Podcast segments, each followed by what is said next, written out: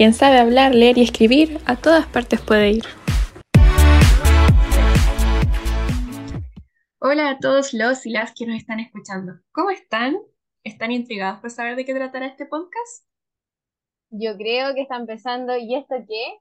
Nos presentamos. Somos Paz y Valeria, estudiantes de cuarto año de Pedagogía en Educación Especial con menciones, pero tenemos menciones distintas. Pero eso se los contamos en otro episodio. Con esto queremos generar un espacio de aprendizaje de diferentes contenidos de la Cátedra de Didáctica del Lenguaje y la Comunicación. Suena un poco difícil, pero haremos todo lo que está en nuestras manos para que reflexionemos en conjunto sobre los distintos conceptos y temáticas que se abordan aquí. Yo creo que después de esta presentación deberíamos comenzar, ¿o no? ¿Qué piensas? Sí, yo creo que deberíamos empezar sí o sí con el enfoque comunicativo. Oh, el enfoque comunicativo. ¿Tú sabías que es, que es el que busca que los y las estudiantes puedan comunicarse mejor con la lengua?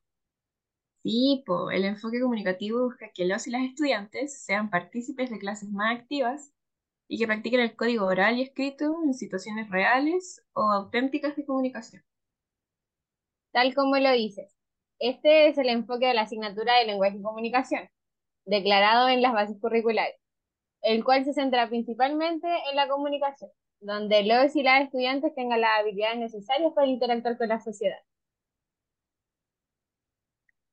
Un ejemplo de ello es compartir opiniones de forma verbal sobre temas de contingencia nacional, eh, argumentar sobre decisiones que suceden en nuestro país, conversar sobre un hecho sucedido, como por ejemplo el sismo que sucedió el martes pasado. También es importante decir que es necesario tomar en consideración las motivaciones, intereses, necesidades lingüísticas de los alumnos y de las alumnas. ¿Por qué crees tú, Vale? Pero paz, porque todos somos diferentes y lo que tú dices depende de cada persona, ya que todos tenemos realidades diferentes, tenemos contextos distintos. Por ejemplo, tú vives en Santa Cruz y yo vivo en Rancagua. Nuestras realidades, costumbres y culturas son distintas. Exacto, vale. Tenemos realidades distintas a pesar de que vivimos en la misma región. Igual, antiguamente se hablaba de que la lengua se tenía que aprender en forma, en estructura, pero menos mal hay un cambio de enfoque y que ahora se pone énfasis en usar esta lengua, porque es el eje de la vida en comunidad y cómo se desarrolla una persona en esto.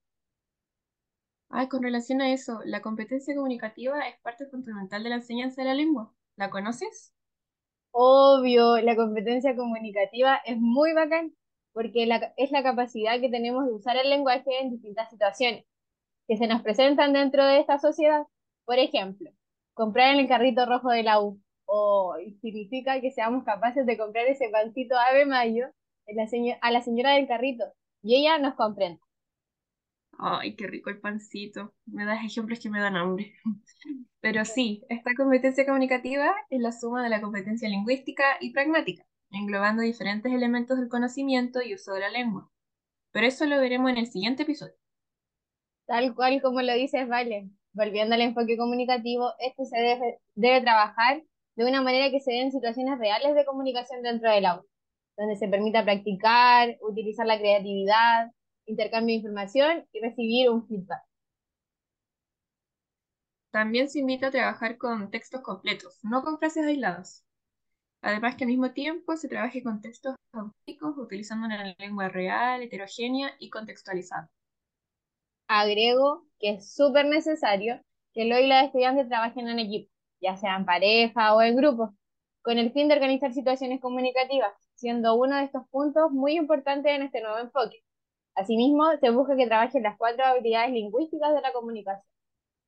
Oye, y estas actividades como hablar, escuchar, leer y escribir que realizamos en diferentes situaciones, eh, ¿cómo se ven en el currículum?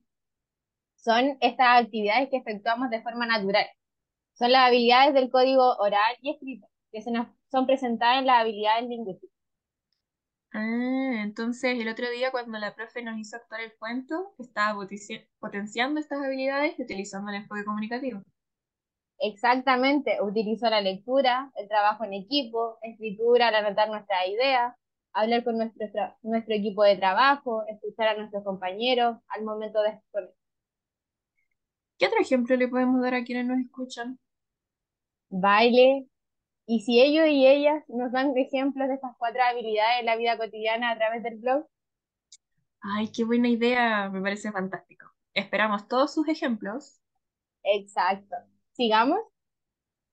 Bueno, en resumen, ese es el enfoque comunicativo. Incorpora todos estos elementos que iremos ahondando con el paso de los episodios con mayor profundidad. Así como lo dijo la Vale, eso ha sido todo por hoy. Esperamos que le haya servido y les dejamos las siguientes preguntas para reflexionar.